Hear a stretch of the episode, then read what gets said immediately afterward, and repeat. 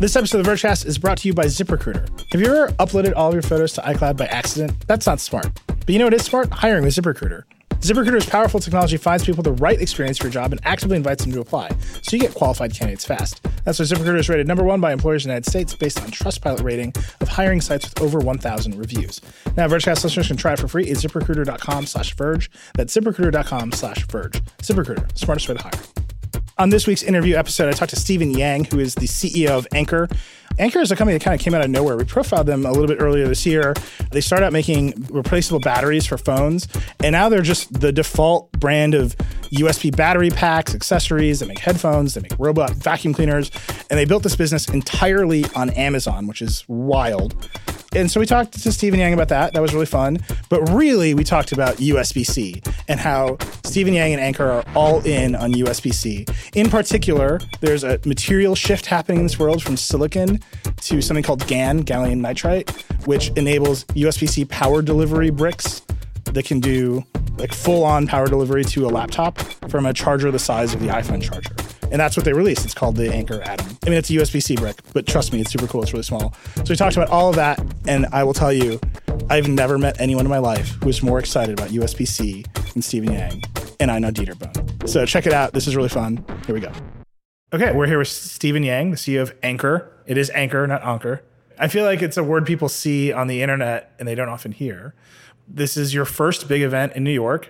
We're actually, for Vergecast listeners, we're not in the studio. We're backstage at the event. You're about to have a rehearsal. Congratulations on your first event. Well, thank you. Thank you really, for taking the time and speaking with us. Yeah. Anker is a remarkable company. We covered you guys. We wrote a feature about Anker several months ago. It came out of nowhere. You kind of dominate this accessory business for phones with batteries and chargers. I don't know we necessarily dominate, but I think we do, play an important, try to play an important role in this field. Yeah. And now you're having an event, which is... You don't think about the battery pack company having an event, which is so cool.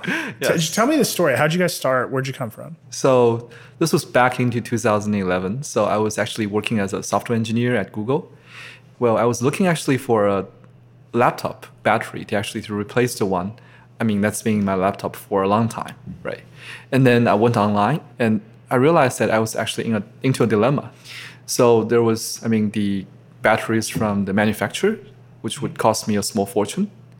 Then there was also, the batteries from third parties, which are not having good review ratings by previous buyers. I realized it's a common issue. And so I thought, hey, it seems like an opportunity and let's try to work on it. Well, in 2011, I moved back to China and started Anker with a few colleagues at Google and also my fiancée, Diane. Mm-hmm. With a team of engineers, we tested and actually found, the best laptop charging accessories. And we, sold them directly to U.S. consumers online, Amazon.com. Yeah. So this turned out to be a success. So we actually sold 500,000 products in our first year and got a review rating that's 4.3 stars out of 5, which is way above the average of the industry. And then we're profitable. In 1 year? In 1 year. That's great. Right. So we realized that we seem to have found the success formula. So now it's actually to take it and apply it to a bigger problem. We're looking at mobile. With the increasing popularity of gadgets, with smartphones, smart, tablets, and so on and so forth, it was clear that charging has become a problem.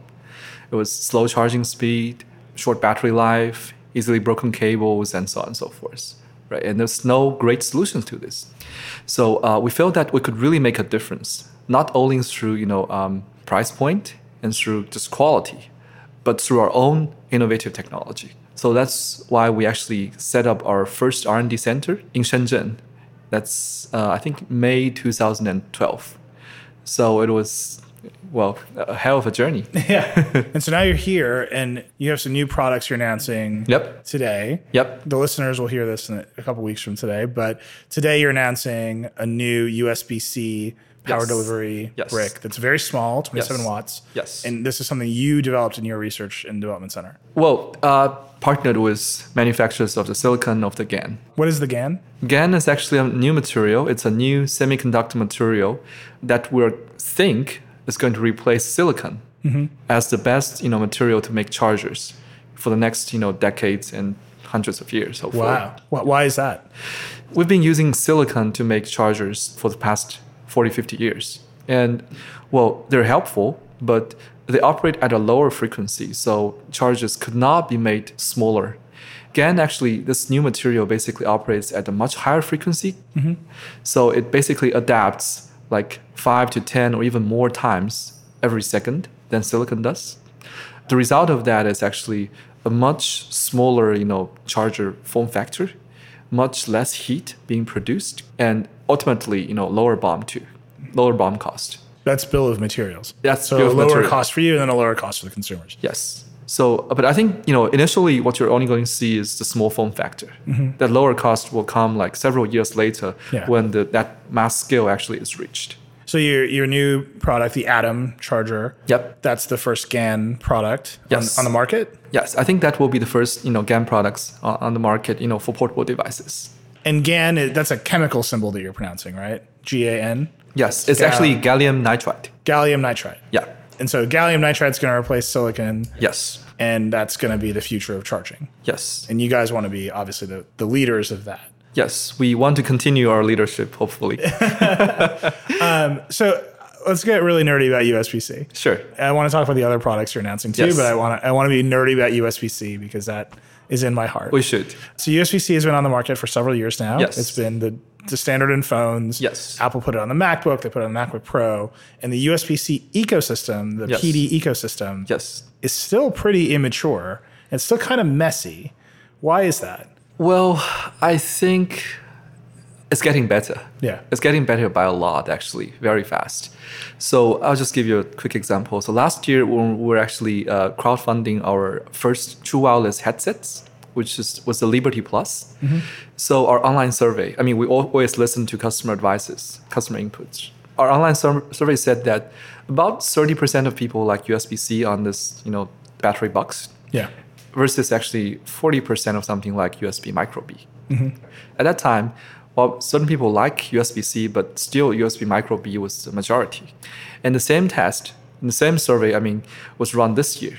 Guess what the percentages are? So I'm guessing it flipped. It flipped, and actually not only flipped, but also USB-C was like 70%. Wow. So people are getting used to it, and their expectations are going to use one plug for everything. Yes. So my argument would be the one plug is kind of confusing, because you plug a laptop into a phone charger and nothing happens. Apple has Thunderbolt inside of that port. Do you think that confusion is people are figuring it out? Or do you think this is basically a charging standard and everything else is sit by the wayside? So I think you're right on the problem. So USB-C is so powerful that it contains so many protocols in it that I think we sort of released a monster. Yeah. Right? That could bite back because people could be like confused by that cable at that port. Mm-hmm. And some will do charging, and some will do like display, and some will do network, right? And some will even do audio, but they have to match specifically which is doing which. Right. It's not that they're all like functioning at the same time.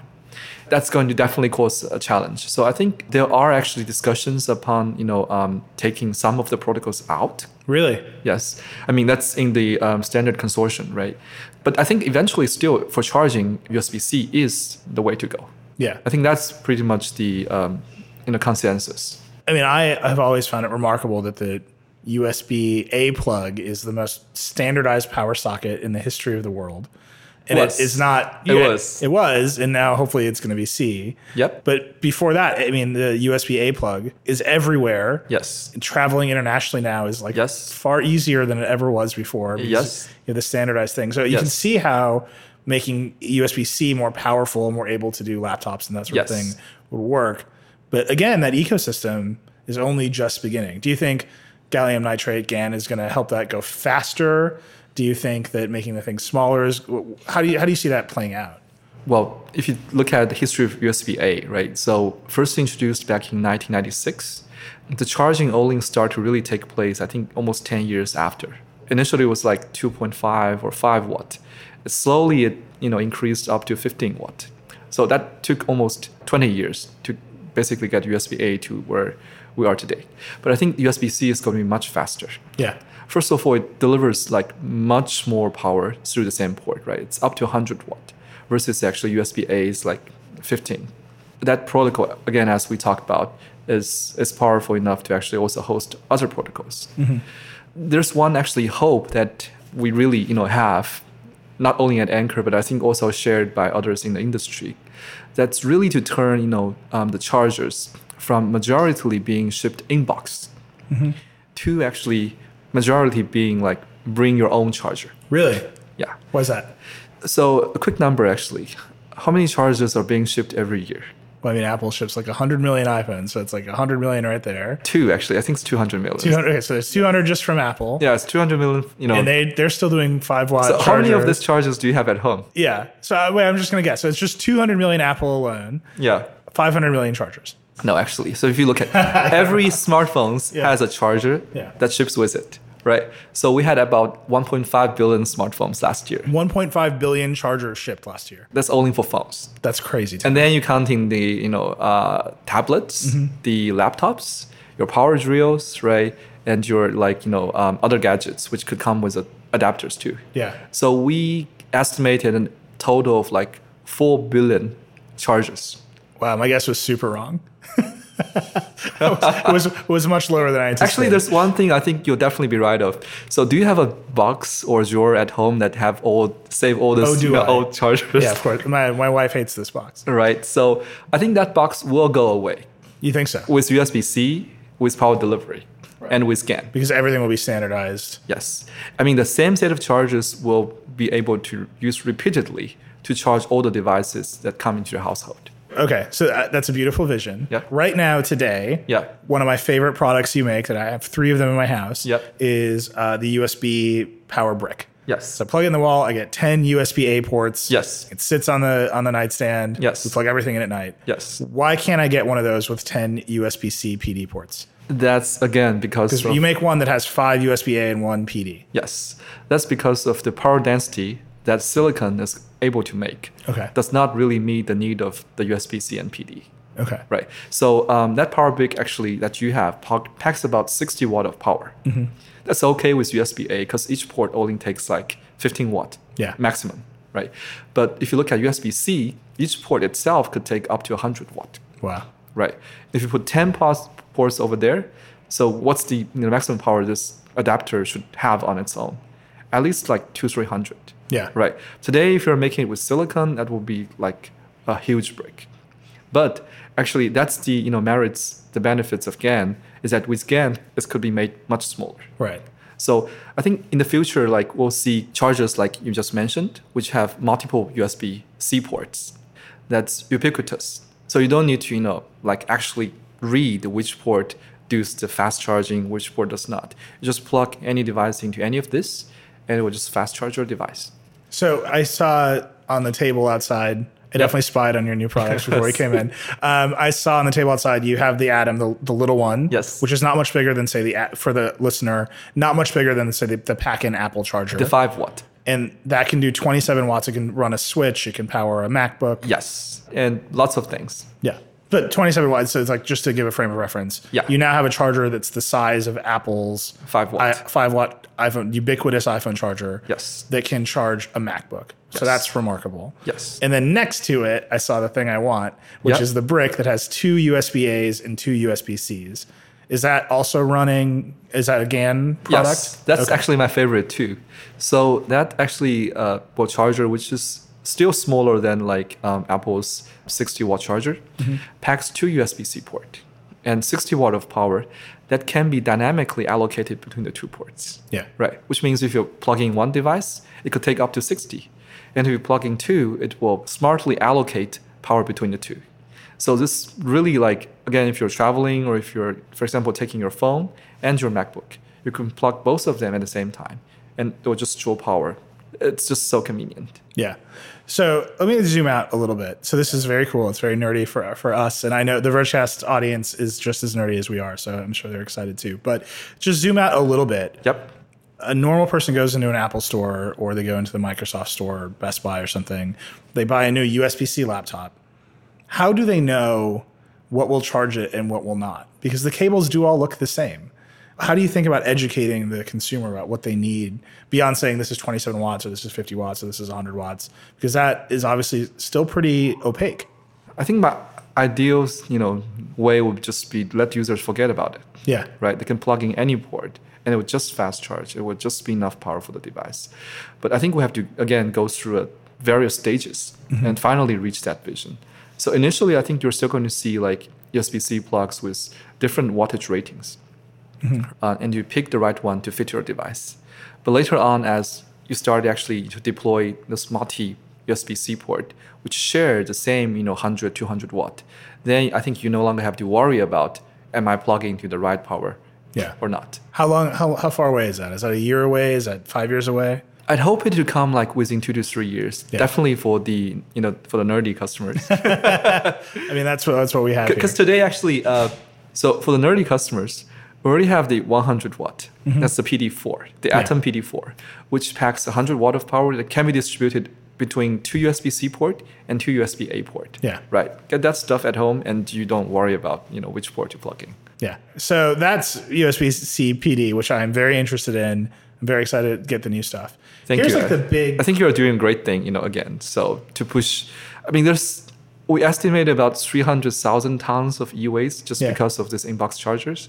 I think you're, helping to get rid of them. I just by buying them, I'm just getting them off the market myself personally. Yeah. So how do you go to an Apple and you say, hey, take this junky 5-watt charger. Just stop putting it in the box. So our friend Joanna Stern at the Wall Street Journal, every year she reviews the iPhone and says, why do I have this garbage charger? I'd prefer you give me a fast charger. I'd prefer you just let me use an iPad charger. I don't need this anymore, but you still ship it in this box. Do you go to Apple and say, hey, just let us do it? Just, sell the iPhone and then have a row of Anker 27-watt bricks over there if you need it? Well, I hope so. I mean, not only Apple, but also like all the major, device manufacturers out there, right? Yeah. We'd hope them to stop shipping all this, low wattage chargers and just divert consumers to actually the third parties, which could really, work for a very long time. Yeah. And so you would buy the higher power charger, you'd plug it in, it would automatically recognize your device and deliver the appropriate amount of power. It's worry-free, it's bring your own charger, and it's the same set of chargers like for 10 years and even longer. Yeah. Right? So that's the easy way, I think, to do it. Do you think we're ever going to come to a place where we get rid of these sort of like 110-volt AC terminals in our wall and just replace everything with USB-C? That's a great question. I think I can see that actually maybe half of the house, the wall outlets, like being replaced by just USB-C outlets, right?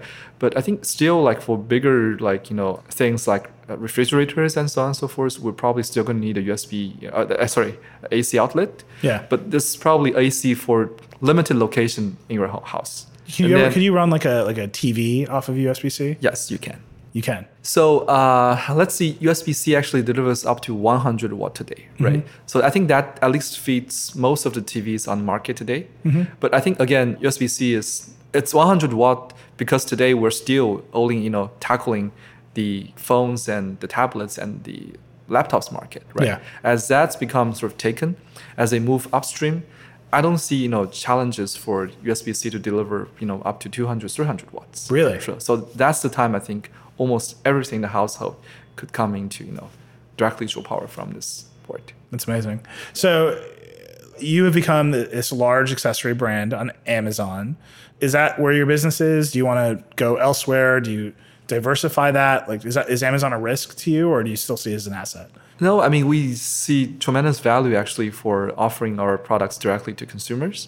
But we also actually realize that there are customers who would like to buy from their local outlets. So that's why we partnered with Walmart and Best Buy, and for example, just to bring our products to their local outlets so they can just grab them when they want to, right? So I think as a brand, we hope to be omnichannel. Yeah. We'd hope to be anywhere you would like to get the stuff.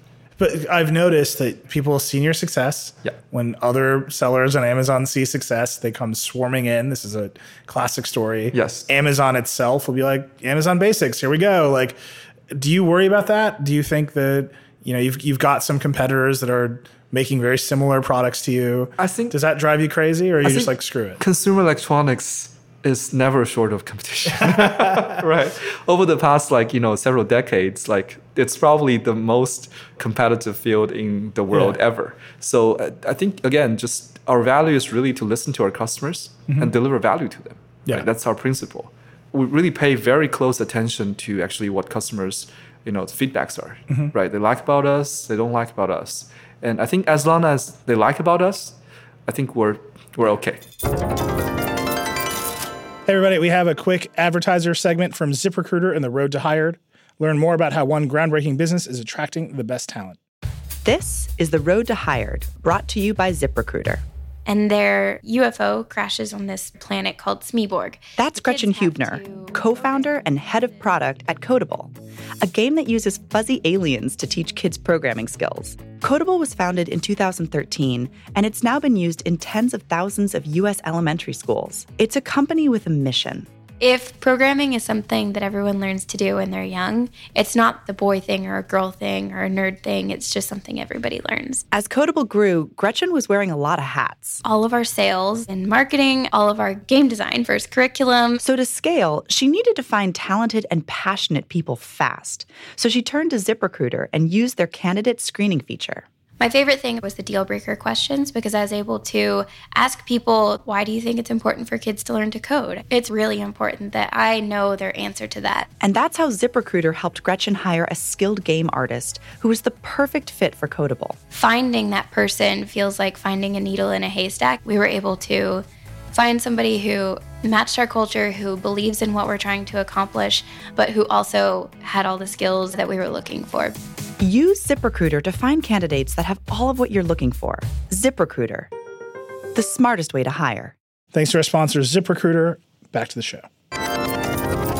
Anker has also diversified, right? Yes. So you have a line of speakers called Soundcore. Yes. You have a line of home products. Yes, called Eufy. Eufy. Yes. I was going to say, it's another word I only read and never say out loud. Yes. So Eufy. Yes. Are those as big of bets as the sort of charging and battery packs? Are they just, it's pretty easy to make this stuff? I think every different device type poses a unique challenge and often and usually a different challenge.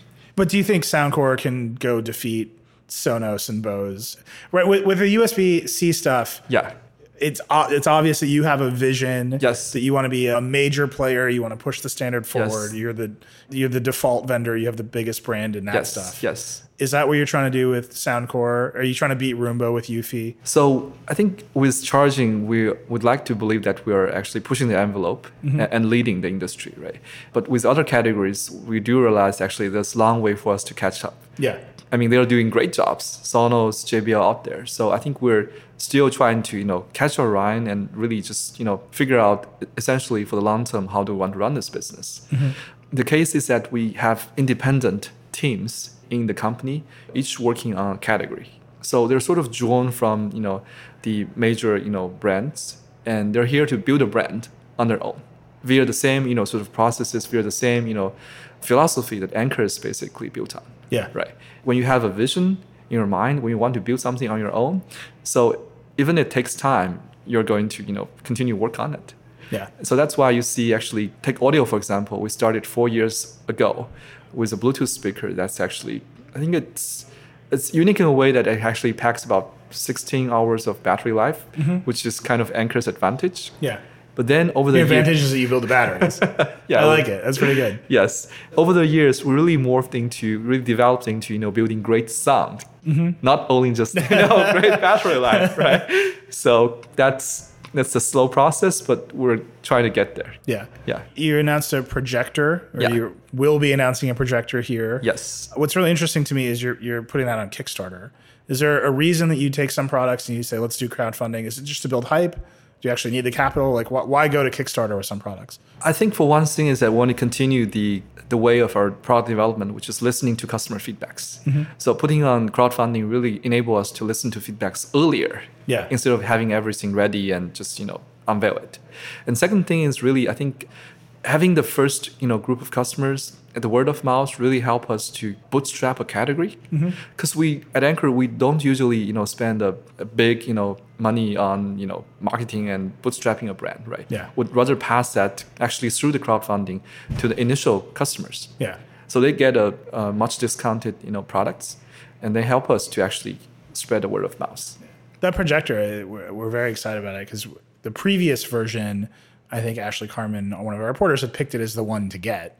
So this is the new one. Yes. So do you still need, even if you already have one that's pretty successful, you still think you need to crowdfund the second one? We haven't, succeeded in disrupt this category yet. Okay. Right. So our customers, they like the first version, but they still have regrets. Yeah. For example, a resolution is still not optimal.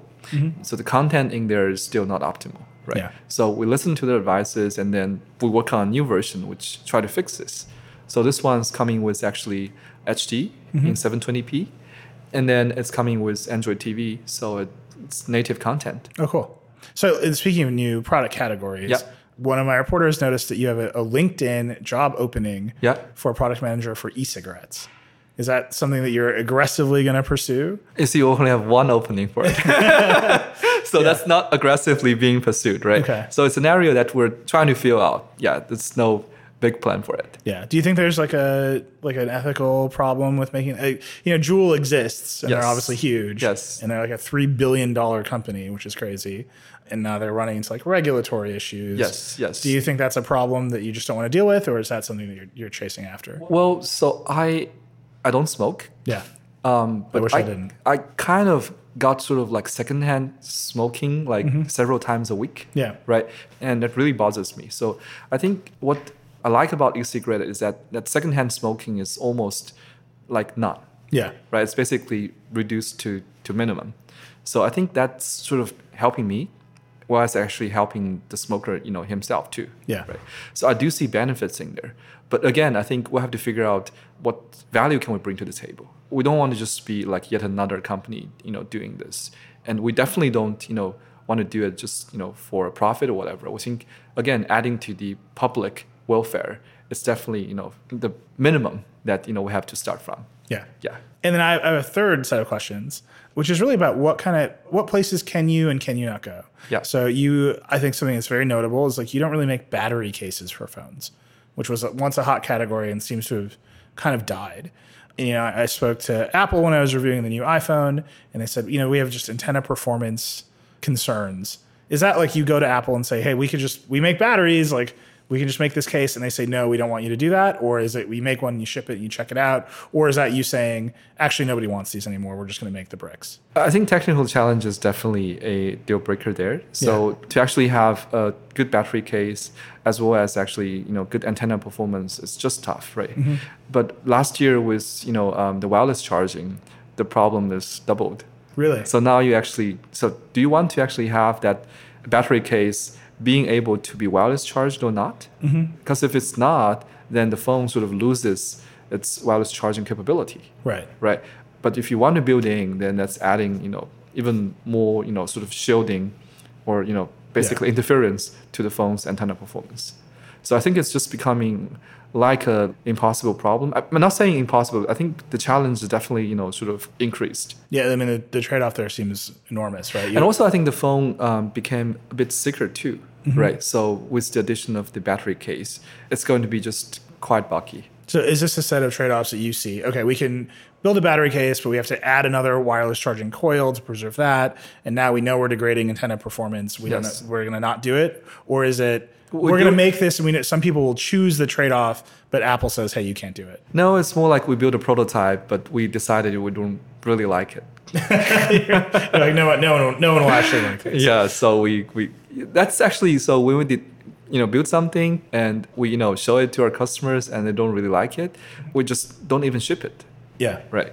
And then the other one I was just wondering about, this is not sort of Anker's moment, but case that adds a headphone jack back to these phones. Yes. It seems like a very natural sort of thing to do. Yes. Is there a reason you haven't done one of those? Well, again, that's back to USB-C, right? Really? So do you still like your 3.5 millimeter jack to be there forever? Yes.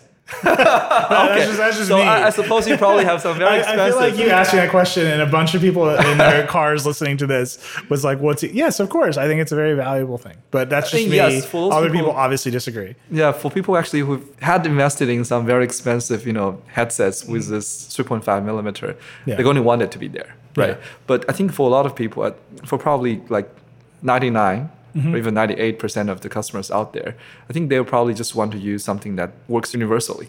That USB, C headset, yeah, I mean, it's able to plug into your phone and your laptop and your other places. So you think USB-C headphones are the thing? I mean, do you make USB-C headphones right now? Not yet, but it's definitely on our roadmap. Okay. Right, but again, so that headphone can be phone compatible, laptop compatible, and then hopefully in the future, like in cars and in airplanes, yeah. right? I mean, I hate nowadays when I'm traveling internationally, like to, try to find a place to plug my, yeah. Headsets in. That's do you have a USB-C? I just feel like I'm just asking about things I want you to build because you do a good job of them. Do you make a headphone dongle? USB-C to 3.5 headphone dongle. I don't recall we have one, but okay, we're going to build one for you. Okay. Well, no, I mean, that's, I ask in all seriousness. I mean, first of all, I want one, so that'd yes. be great. But yes. I ask in all seriousness, until Google shipped the Pixel 3, yes. there was actually not a great USB-C headphone dongle on the market. I see. It was just like a missing product. And so that's why I keep on this idea. You see the ecosystem changing. Yep. You see the standards changing. Yep. And the ecosystem has some like notable gaps in it. Yes. So USB-C headphones is one notable gap. Yes. USB-C a dongle is one. Sort of another notable gap. Yes. And so I'm wondering, how do you think about addressing these gaps in the market? And it sounds like you're saying, look, we're all just moving on. Yep. So like these gaps are fine. No. They're not worth addressing. If we have enough engineers, so we'll try to attack these problems all. Yeah. But you don't, right? You're right. So we have actually today about 700 product managers and engineers today wow. in house. We're still ramping it up. Yeah. So it went actually from 400 something last year to 700 this year. But again, as you said, there's still problems we haven't really addressed well. Right. Well, it just seems like you have the most considered opinion on how USB-C should develop. And so the question is, do you try to make it solve all the old problems, or do you push into the future? At this point, you can see it's primarily charging first, mm-hmm. right? Because with charging, we haven't really released enough products to fill yeah. that spectrum yet. So going to audio, I think that's the next one, and that's someone who definitely will be there. Do you think Apple will switch from Lightning to USB-C? Because everyone says that's the thing that'll do it. And I don't know if they ever will. You should ask them. Don't you? I honestly don't. I want to know too. I mean, okay. Let me know the answers if you have. Yeah, there's an event coming up. We'll ask them for sure. It's remarkable that you've started a company. You started selling on Amazon.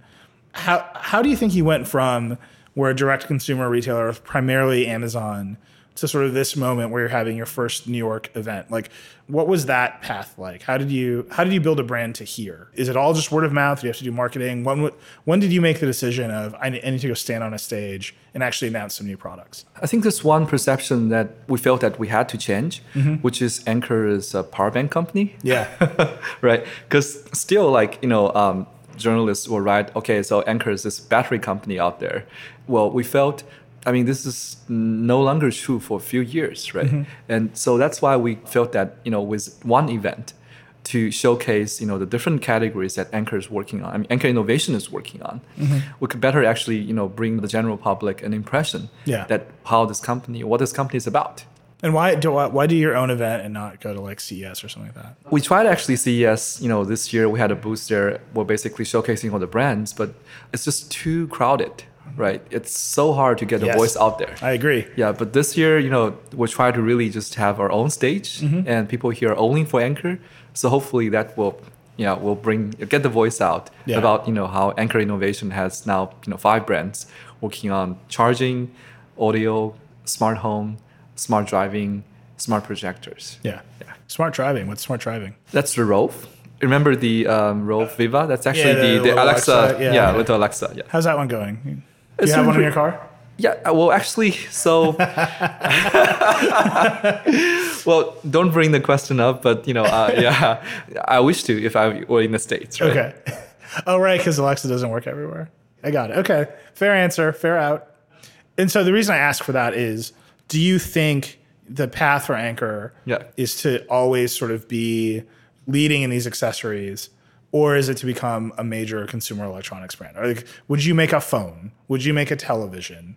Would you do all these things that the Sonys and Apples and Googles of the world do? That's a great question, actually. I would say it's quite a few times we've thought about the problem. Mm-hmm. Right? Shall we be making phones or even TVs? But if we do so, we definitely have to convince ourselves that we're bringing unique value to the table. If we're not, then we shouldn't be doing it. Mm-hmm. So with accessories, we do see a bunch of low-hanging opportunities out there where actually companies are not doing good enough. But with phones, with TVs, I think, again, we yet have to figure out what additional value, what uniqueness can we bring? Because we just don't want to do Me Too products. So here's my last question. What don't people know about Anker that they should know? Because it's still, we wrote a whole feature. Here's this company that you know about, but you don't know anything. We try to explore where you came from. But it still seems like you're the default option for power banks, honestly. I mean, people buy, assuming you sell a lot of them. What don't they know about that business? Well, if there's one thing, I'd like people, I'm not sure if they know or not, but we actually do pay attention to every review that they leave online. It's that we actually have product managers and quality engineers read through every of them. Wow. So is that something you know? No, I didn't. I mean, I knew that you guys pay a lot of attention to those Amazon reviews. Yeah. And I know that Amazon score for every product is life or death for the product. Yeah. So I assumed you paid attention. I didn't know you read every single one. Yes. It's just tens of thousands on some of these products. That's actually 350,000 last year. Wow. More than that. That's crazy. Yeah. So you have to... Actually, we not only read the negative ones, but we also read the positive ones. Yeah. Right? Because when people are happy about something, we also actually log it down. Mm-hmm. So we have a system basically to log down what each individual feature that people like in each review. Yeah. Right. So we can actually not only do qualitative studies, but also do quantitative studies on what people like. Yeah. So for example, we change the packaging, like let's say 50% more people talk about it and they like about it, then we know it's right. That's really cool. I mean, we also do focus groups. That's sort of way in the beginning of the product development cycle. But I mean, one thing we do is that before entering category, we'll just gather around all the reviews for the existing products. Mm-hmm. We'll try to quantize them and see, hey, how many people like this, how many like that, and so on and so forth. So that's kind of like a focus group. Yeah. And even more accurate. That's very cool. Well, it's been really interesting to chat with you today. Thank you for taking so much time. Well, it's a pleasure, really. I think you know so much about this world. And I think you're, again, genuinely interested in helping, I think, the world to be a better place. So I really hope there are more people like you out there. Wow, that's a lot to live up to. All right, I'm going to do my best. But first, I need that power brick with 4 USB-Cs and a USB-C headphone dongle. So I'll help the world out for you, but I want that headphone dongle. All right. Thank you so much, Steven. I really, really appreciate it. Same to you. Thank you. Thank you so much to Steven Yang from Anker. It was really fun to talk to him, and hopefully we'll have him back on the show again soon. I want to know what you think of these interview episodes. Tweet at me. I'm @Reckless on Twitter. I want to know how you think they're going, and I would love to know who you want me to interview next. We'll see you later this week for the full-on Vergecast, and we'll see you next week again with the interview episode.